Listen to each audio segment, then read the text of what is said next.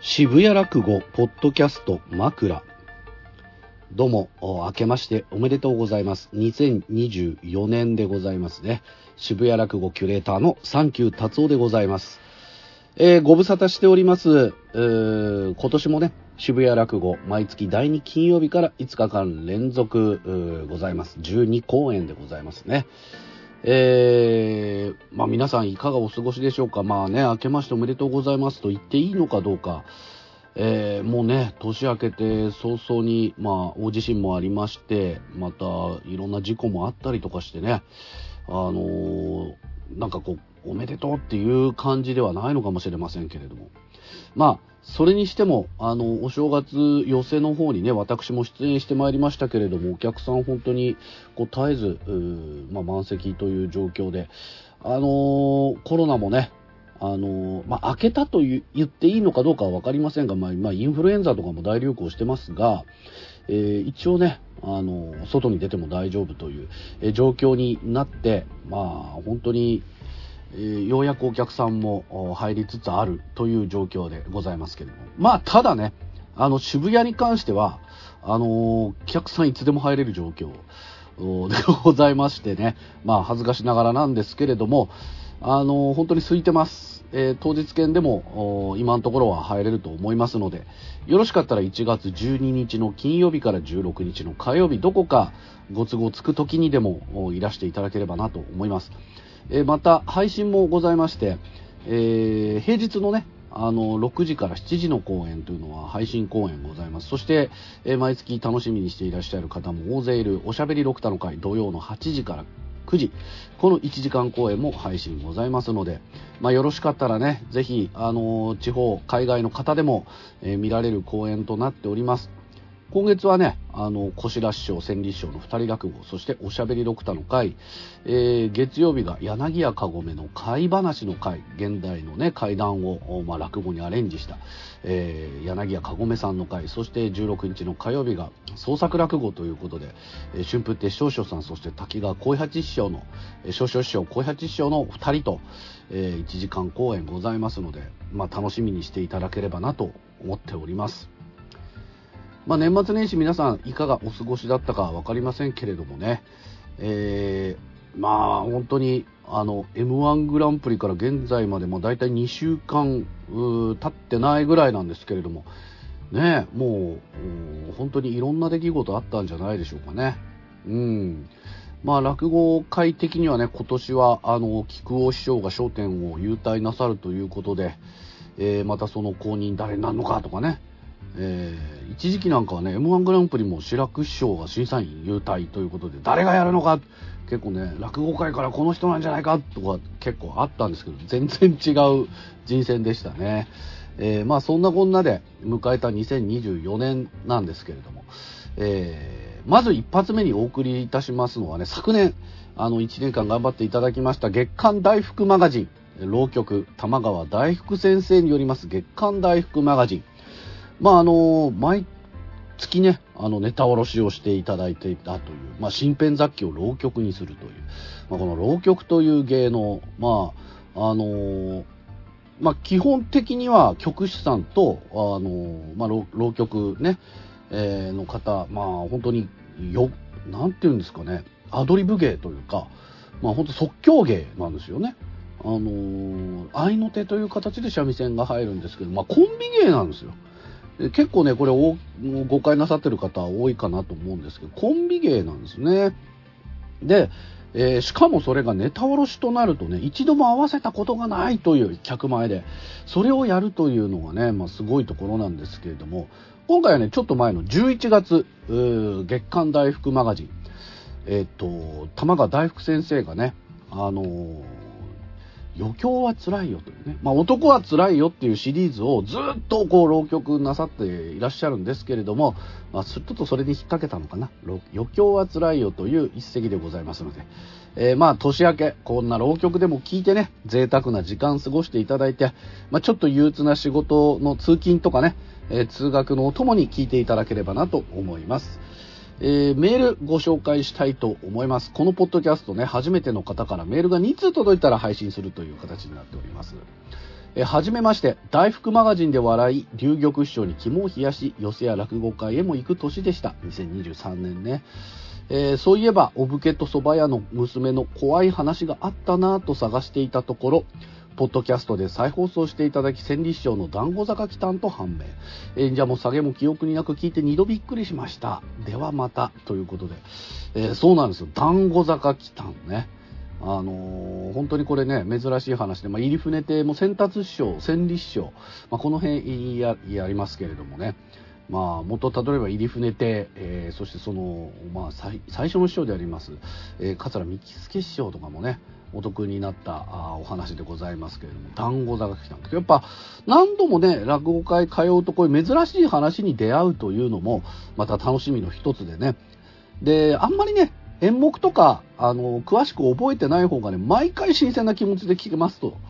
えー、いうことで、まあ、どの話も新作というのが、えー、まあ、初めてのね、方にとったら、あまあ、本当そんな気分だと思いますんで、まあ、ぜひぜひね、えー、これ楽しみにしていただければなと思います。月刊大福マガジン、どうぞ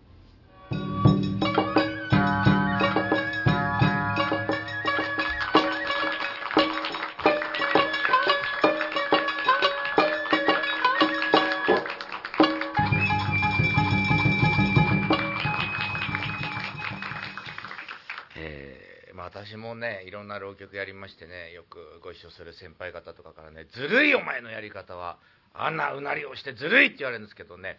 えー、私もあのー、今の落語を聞いてずるいなと思いましたね。ずるくないですかあんな。普通あんなところで肥後と飛騨間違えて笑いにならないですよ。でもそれも台本なのかなとか思うじゃないですか。彼ならば。いやでも台本なのかな？分かんないですけど。ずるいですよね、ちょっとね、あれね。えー、ただね、あのー、まあ、あの寄せでね、たまに本当にご一緒になるってそれだけなんですけど、えー、彼もね、あの、あの今、クリアファイルを買ってもらった、なんか買ってあげた、ね、それだけの関係だって言ってましたけど、それはその通りなんですけど、えー、一言彼足りてないです、しんべヱさん、ちょっと、ね、修行が足りないですね、一言大事なこと足りてない、ね、配信ご覧の方にもお伝えしますよ。クリアファイルを買ったんじゃないですよ、私はね、買ってあげたわけじゃないですよ。1枚900円のクリアファイルを買ってあげたんです。これをちゃんと言わなきゃならない。900円ですよ、900円。楽屋のみんなのも買ってやろうかな。じゃあ5枚ください。4500円。ええー、4500円。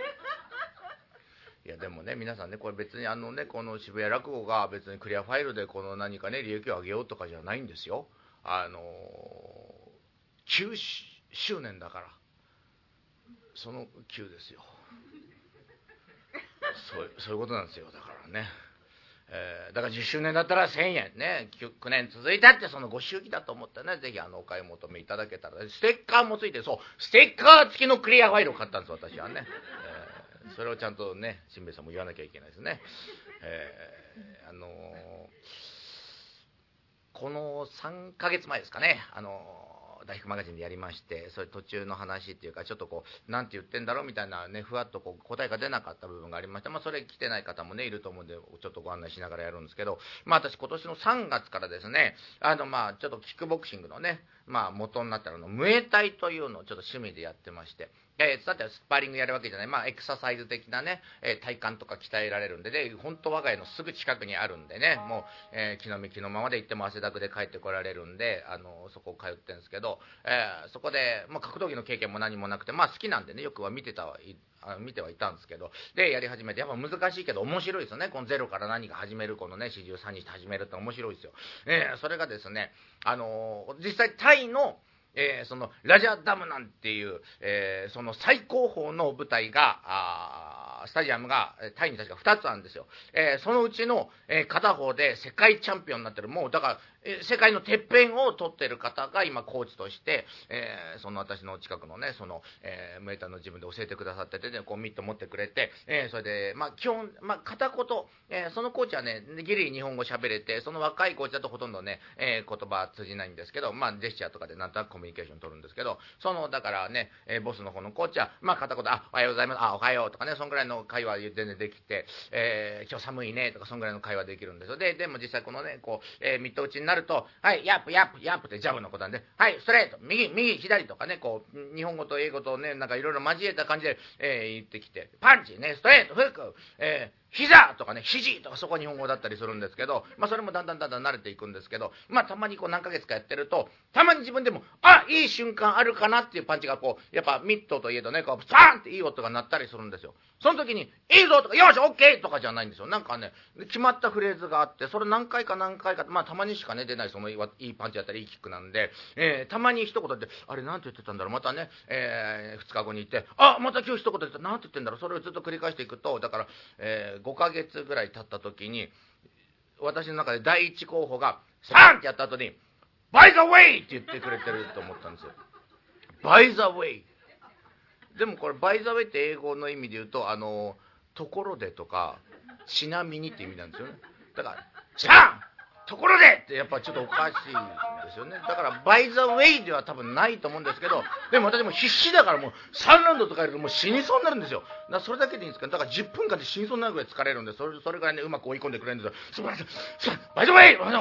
イザウェイ今日1個出た、2個出たみたいな感じでやってって、で、そのやっぱバイザウェイ欲しくなるんですよね。それでこう、えー、結構無理して、えー、キックとかも慣れてくると、こう連続でね、蹴ったりするのが、ムエタイってキックが特に重要なんで、え、3回とか言って、パン、パン、パン、え、バイザウェイってやっぱそれ欲しいから頑張ってやってたら、その8月2日忘れもしません、四十四になる誕生日の日に、右のね、ふくらはぎを結構きつめの肉離れしまして、松葉杖で2、3日ね、過ごさなきゃいけないぐらいきつい肉離れになって、ね、で、そこからだから、えー、2週間ぐらい全く休んで、で、ちょっと動くようになったからパンチからまたた復活して、で、キックやるまでになったらもう1ヶ月以上経ったんですよ。で、そこからまたね、えー、バイザウェイのとこも行くまで結構まだかかりますよ。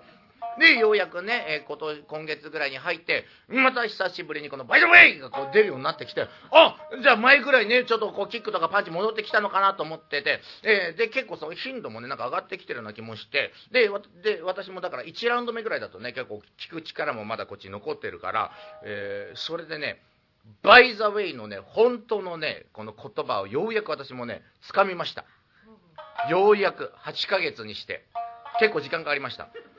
パンバイザウェイじゃなかったんですよ。パンバイウェイって言ってるんですよ。で、バイウェイっていうのはね、何かっていうと、バイザウェイの略なんですよ。だからやっぱ意味的には、ところでそれでだったんですよね。ちなみにだったんですよね。で間違いなくバイウェイなんでこれはもう揺るがないと思うんですよね、えー、でじゃあなんでバイウェイって言ってるのかなっていうところまではちょっとコミュニケーション取れないんでこう察するしかないんですけどあ私はテレビそんな見ないんですけど、えー、見るのがさんまさんの工場委員会だけよく見てるんですよね。あれ欠かさずぐらい撮って見てるんですけど、えー、だからそれで明石家さんまさんの、えー、あさんまさんの言うこれだってこと分かったんですよ。バイウェイバイザウェイが。えー若手が必死でエピソードトークしてオチまで行った後に、ほいでっていう、それと同じだと思ったんですよ。パンところでだつまり褒められてるんじゃなくて、全然まだだぞって、そういうことだったんですよね。えー、だから私の中でもバイウェイは今、ホイデになってるんで、やっぱホイデの先行きたいなと思ってね、こう 頑張ってるところなんですけれども、えー、そんなわけで本題に入ります。今月の月刊大工マガジン、お時間までよろしくお願い申し上げます。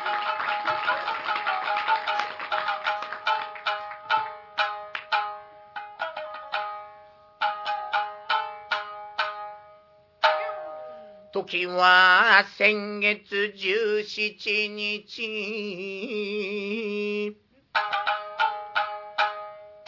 ところは東京有楽町。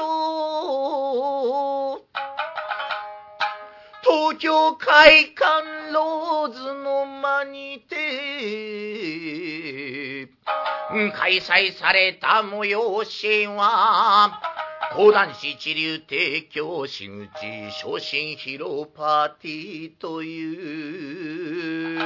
出席してきた物語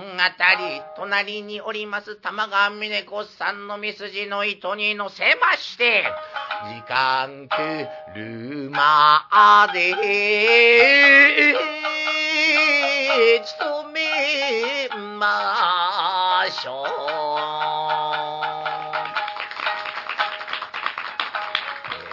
昨日からですかね、えー、帝京さん、岩本井帝京先生の初心披露工業のが始まってますけれどもね、落語も講談も同じで、浪曲はないんですけど、真打ち制度を設けてるところは必ず真打ち披露工業の前に、えー、大体1ヶ月以内ぐらい前に真打ち披露のパーティーというのを開催してるんですね。で、それは真打ち以上のまあ仲間が出たりとか、えー、こう招きを受けたね、えー、ご招待を受けた人がまあ出るんですね。まあ結婚披露宴にね、呼ばれて出るみたいなもんと同じでございます。その他、まあごひいき様、お客様だから、まあ大会まあね、えー、300人なら150人ずつ、まあ、えー、芸人が半分、えー、お客様半分みたいな感じなんですね。それがまあもっと大きくなれば400人、500人の規模になっていくんですけど、まあそこにこう出てきて、えー、まあ出てきてって言ってしまったのは、そのただ出席したわけじゃなくて、今これはね、ちょっと申し上げてる場もありますけれども、余興で出てまいりまして、えー、もちろん円卓の方にもね、座席いただいてお料理もね、いただくんですけれど、その余興をまずメインで先に頼まれまして、まあそれを引き受けてやってきたって話なんですね。で、まあ新内のね、えー、広めでの余興、なんとなくね、ご案内のお客様いるかもしれないですけど、知らない方のために申し上げると、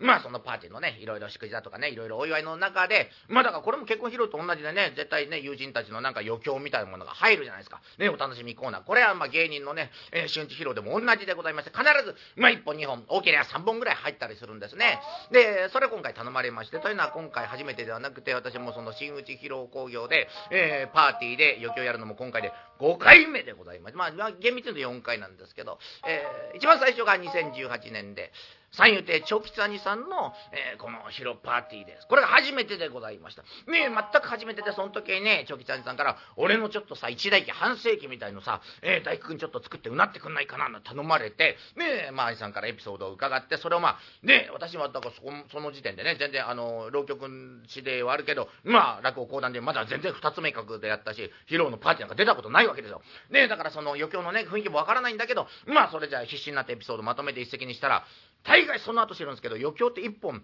まあ短けりゃね、歌だったら5分、長くても10分ぐらいのところを、その時もう知らないから、三遊亭長吉一代記、もう20分弱ぐらいやっちゃったんですよ。ねまあ、300人から400人はいらっしゃいましたね。で、もちろんその頃はね、えー、コロナ前だったから飲食もね、ガンガンある場でやって、ところがこれがですね、結構みんなもね、結構お酒も入ってるとね、もう、もう縁も滝縄の頃にやるんですけど、終盤に大体やるんですけど、結構聞き入って、しかも結構反応も良くて、で、実際にありがたかったというのが結構ね、大変なんですよ。目の前にそのね、芸人さんだとかね、えー、石亭だとかがね、関係者がいるところで、まあやるわけだから結構、結構ていうか、もうめちゃくちゃ緊張するんですよ。でもその、まあ大変なだけじゃなくて、まあなんかご褒美もあるというのは、つまり今申し上げたように、その、お仕事をくださるような立場にいる人が、まあゴロゴロ、まあ下手したら半分ぐらい、いや、むしろ全員と言ってもいい。ね、だってその目目の前でね例えば翔太会長が座ってたら「あいいじゃん大福って。え今度俺の会にちょっとえ出てもらう」とかね。ねお石亭とか興行して「あ今度寄席に彼をねちょっとどんどん入れましょうよ」とか「あこの演芸会ねこの地方の落語会ホールの落語会。えちょっと浪曲一本入れましょう」って。この仕事をくれる可能性のある500人。そういう場なんですよ。もう京都は値打ちが違うんですよだから。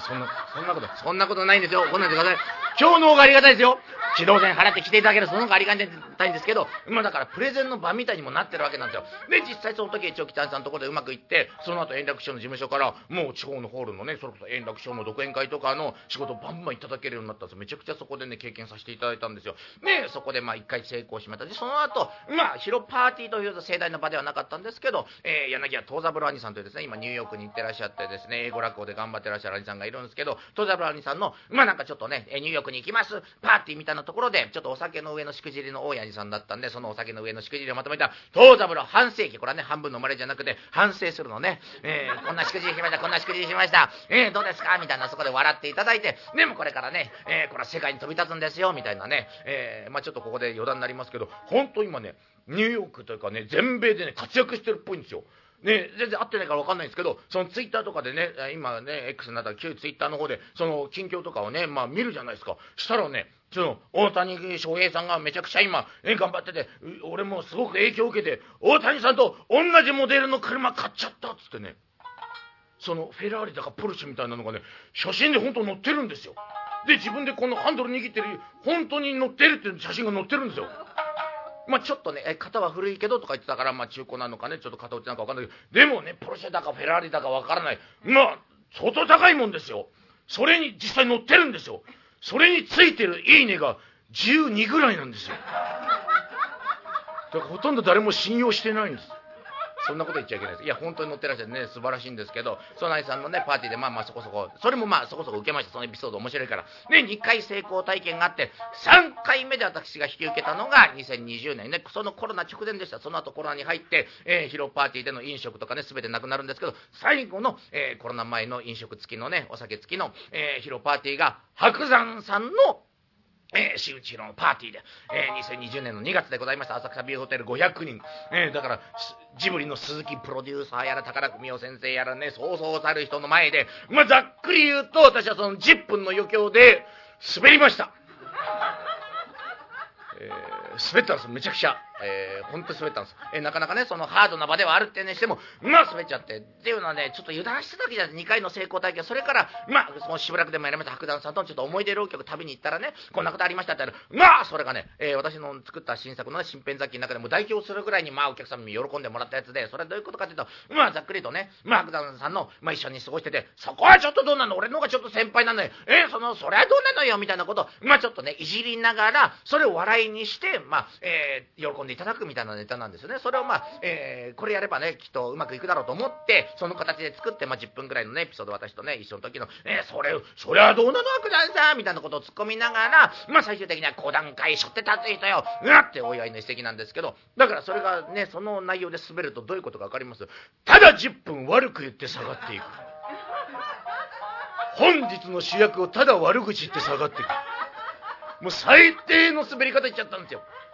で、その後ね、赤田坂本来光、えー、兄さん、それからね、松村邦弘さん、その二人は大爆笑でしたから、私だけがね、大怪我しちゃったをね、まあ本当申し訳ないなと思って、まあそのね、ちょっと後日談のっていうか終わったところで言うと、えー、それを詫びなきゃいけないですよ。えー、その披露目がね、パーティーが終わった時に、本当申し訳なかったってね、やっぱね、白山さん人間が大きいからすぐ慰めてくれて、いや、なんかマイクの調子が悪かったみたいです、兄さんね、それ今日みたいなね、この場のために、えー、素晴らしい席作ってくれてありがとうございました。そして何より、私も勉強になりました。こういうやっぱ飲食付きの、ね、こういう円卓とかが並んでる場で、和芸って大変だと思いましたやっぱ坂本来館さんみたいなあの活弁、目で見る系の芸じゃないと、やっぱこういう場って厳しいんだと思いました。和芸厳しいってこと上がりました。おそらくですけど、こういうパーティーでの余興の正解、それはサンバでしたって言われる。え愛さん、サンバが正解でした。なんかそれ、フォローなのか、なんかよくわからないなと思います。あでもそうだよね。サンバが正解だよねなんて思いながら。でそこでもういやーやっちゃったってことが経験としてあるわけでねそして昨年でございました。4回目となるね、えー、私の余興の場、えー、それが、えー、新婦亭塩屋さんそれから新婦亭龍尺さんの、えー、2人でのね広めのパーティーの時に、まあ、龍尺さんがあので頼まれましてそこで、まあ、東海大学のね落研出身なんで東海大学落研物語みたいなものをうなりましてでね招待師匠初めて OB の方がたくさんいらっしゃる。でその時はだから OB の方々ねテレビディレクターとかね放送作家の方なんかもいっぱい輩出してるんです、その知見。だから、映像がね、両サイドのスクリーンにわっと流れて、まあそこにね、えー、だから、えー、鹿児島から上京しました、春風亭龍尺こと、溝口節青年はとかってね、当時の写真が出るみたいな、映像と浪曲の合わせ技で、まあこれ合わせ技一本みたいな感じで、そこもね、やっぱうまくいったんですその映像の力もあるし、そのね、えー、その台本の、え、東海内見物語も面白かった。それで、まあ、それ成功した。で、今回お話をいただきまして、えー、で、それは今回映像班っていうのはね、もちろんなくて私一人で何とかしてくださいってことだったんで、せめて写真だけお願いしますってんで、まあね、え提供さんのこの場面場面に応じた写真をスクリーンに出していただいて、まあご披露したというですね、えー、そんな一流祭提供半世紀、えー、短いお話、えー、実際余興でどんなものをやったのかっていうのをね、ちょっと、えー、聞いていただきたいと思います。旅行けば、武蔵の国は笹塚に。産声上げし女の子。清き流れの一流祭に。その名残す。公爵し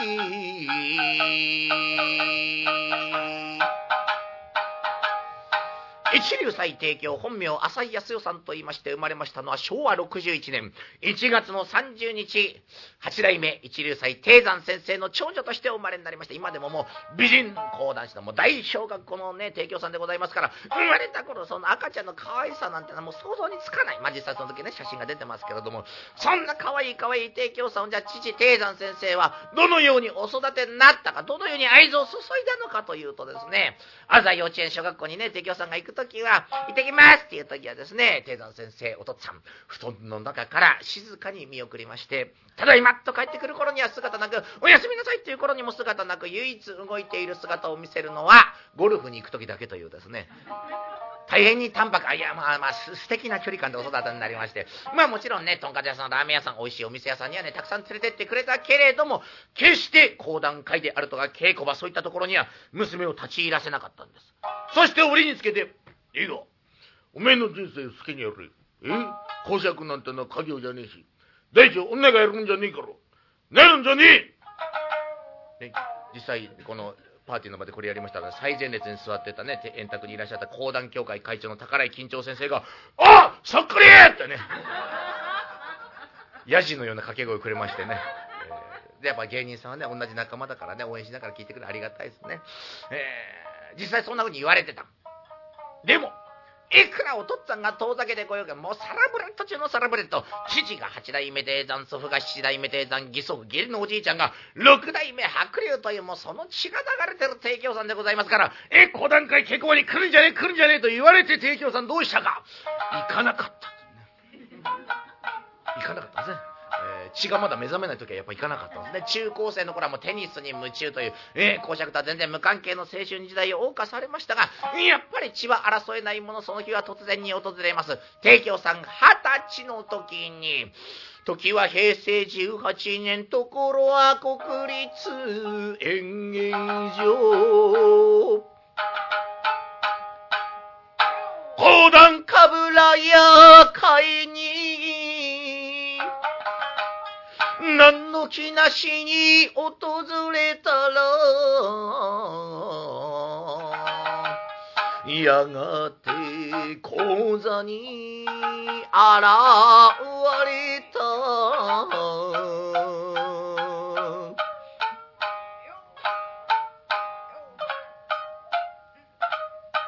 黒門付きの父定山読むのは階段ボタンとき。えも言われぬ美しさ、父の姿の品の良さ、衝撃受けた提供さん、なんて、公職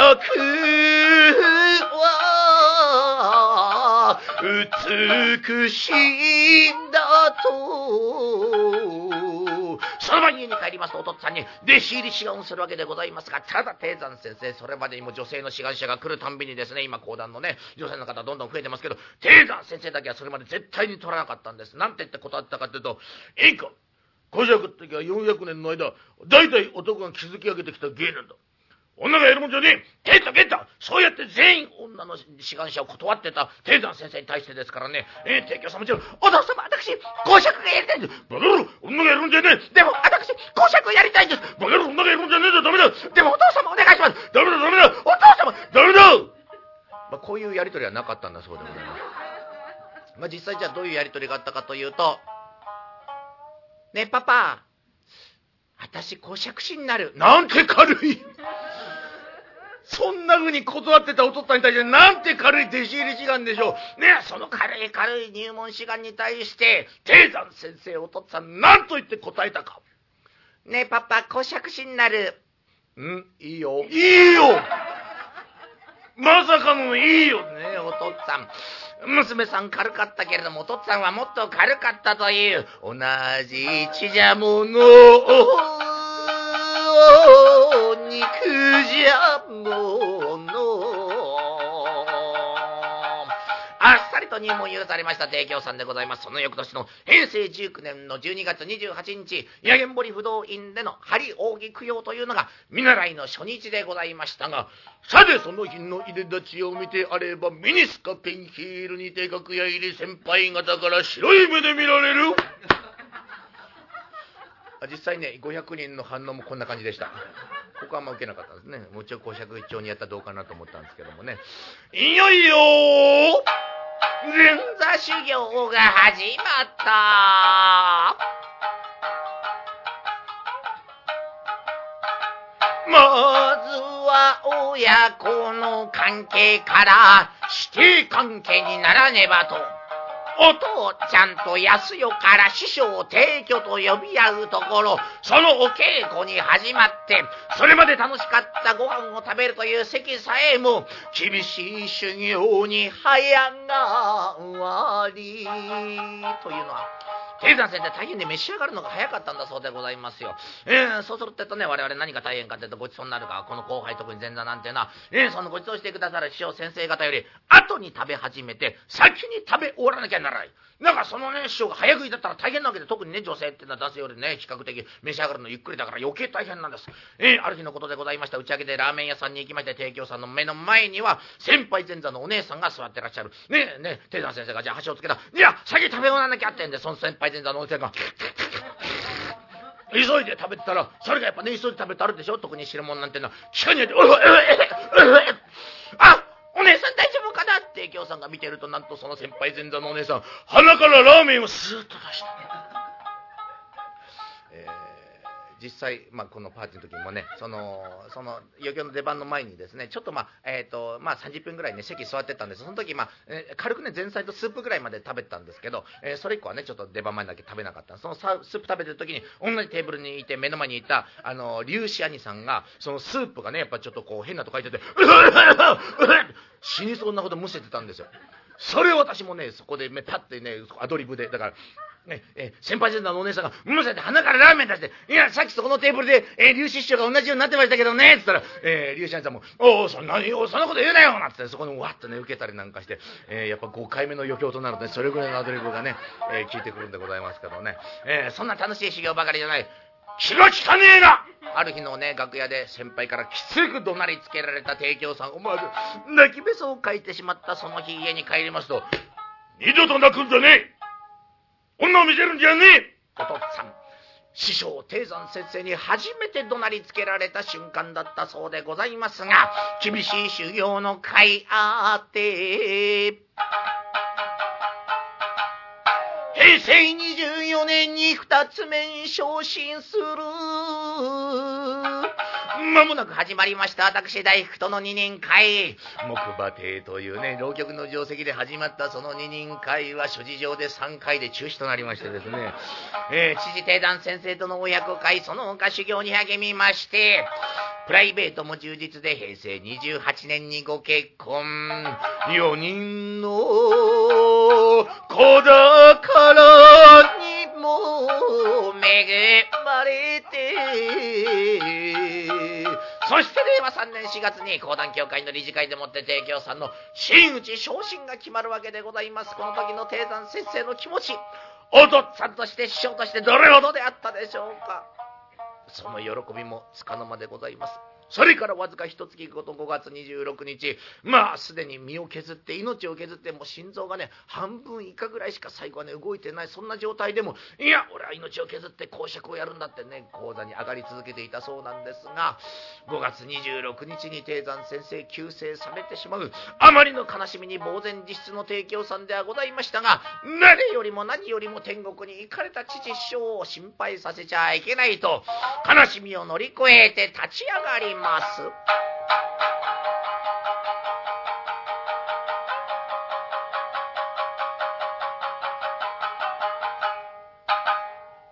一流祭の永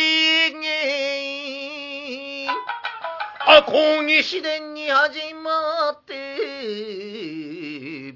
公爵の基礎である修羅場読みの会。そして何より低山先生が得意にしていた演目。を勉強する会始めます。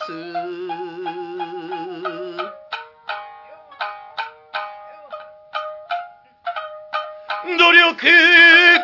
鑽積み重ね。令和4年の文化庁芸術祭におきまして修羅場の会で参加して見事に新人賞にああ輝い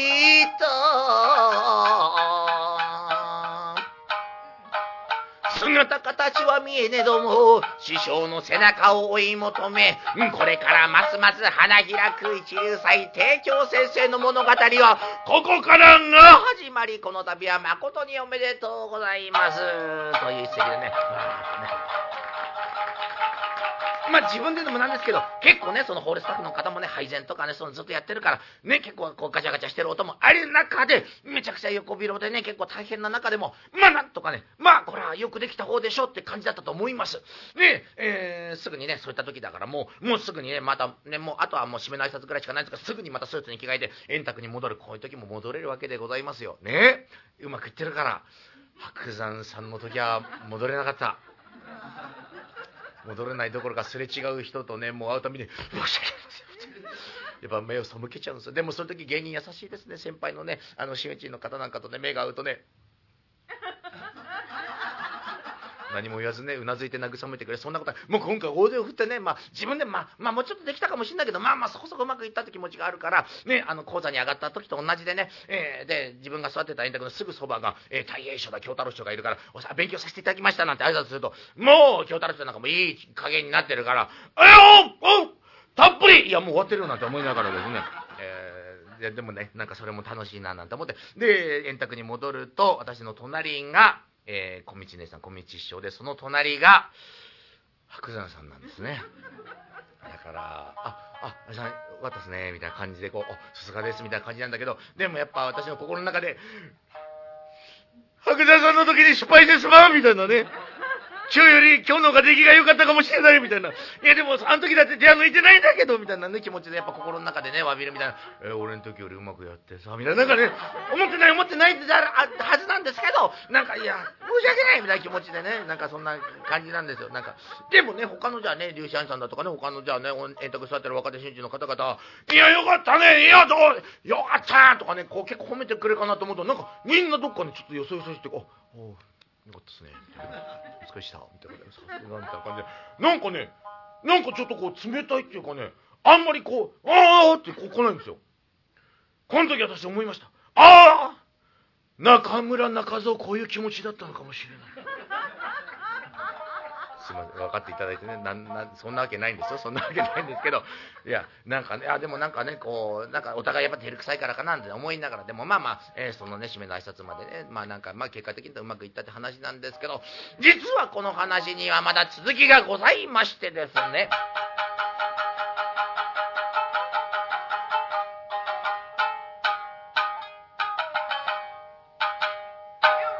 実は今私は、さらに一本余興を頼まれていて、それは誰かといえば来年3月抜擢新内三遊亭万丈さんのパーティーでの余興。その時余興でご一緒するもう一つの余興ももう明らかにされており、それは、それ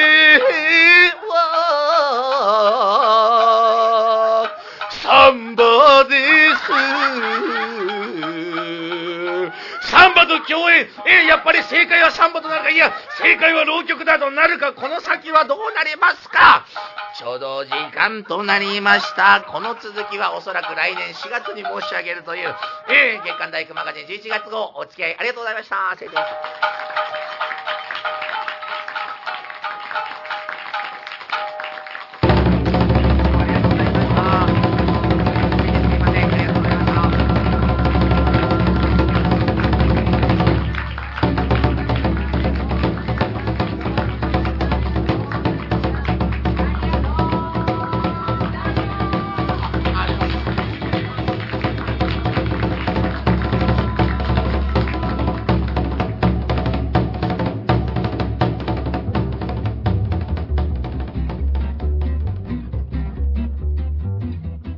はい、聞いていただきました。浪曲玉川大福先生による余興もつらいよ23でございました。2023年バージョンということですね。えー、玉川大福先生、今月は1月の12日金曜日8時から10時の会の鳥でございます。メンバーは柳家三歌師匠、竜亭一郎さん、春風亭長子さん、そして鳥が玉川大福先生。まあめちゃくちゃ楽しい会になること間違いないんでね、えー、ぜひ楽しみにしていただければと思います。もう一通メール紹介いたしましょう。えー初メール、佐賀のラジおじさんさんからいただきました。ポッドキャストの音声拝聴のみでも凄みが伝わってきた三遊亭青森さんの落語会が人間が普通に生きてたら佐賀に行くことない、佐賀は出られるけど入られへんといじられていた我がふるさと佐賀で10月21日土曜日夜に開催されると聞きチケット購入しました。その日に予定していた飲み会を別日に前倒ししてもらい落語会に行こうとしたのですが、私が連れ合いのご機嫌伺いに失敗して泣く泣く落語会に行けませんでした。行けなかったんかい。今後、またポッドキャストで青森さんの配信があるのかわからないような達夫さんの話があったし、佐賀から渋谷落語を見に出かけるのも、えー配信視聴員も、距離や子育てしながらは厳しいしとぐじぐじ考えても仕方ない。ポッドキャスト配信の機会を少しでも増やしてもらおうと開き直ってメール送信した次第です。いつか青森さんの生の落語、渋谷落語で拝見できるように努めますが、それまでのモチベーション維持のためにも青森さん会の配信期待しております。えーということで、えー佐賀のラジオおじさん、ありがとうございます。そうでしたか。いやー、青森さんがね、九州行っ行ってましたね。あのーまあ、三遊亭青森さんね、もう今、あの、また違うフェーズに入ってきてますから、もう、あの、今、売れっ子シフトで行ってますから、渋谷落語的にはね。えーまあ、ただ、あの昨年末、渋谷落語大賞受賞していただいたんで、大賞受賞記念ということでね、ちょっと再配信も検討しておりますので、えーよろしかったらこのポッドキャストを聞き続けていただければ、まあ、近いうちに聞けるんじゃないかなと思いますんで、えーありがとうございます。まあ、こんなメールもお待ちしております。えーっと、しぶらく at gmail.com、しぶらく at gmail.com まで初めての方からメール2通届きましたら配信いたしますので、ぜひ皆さん、あの、まだね、えーメール送ってないよという方、あ勇気を振り絞ってメールしていただければと思います。本日は玉川大福先生でございました。1月12日から16日、皆さんのご来場、そしてご視聴、心よりお待ち申し上げております。サンキュー達夫でした。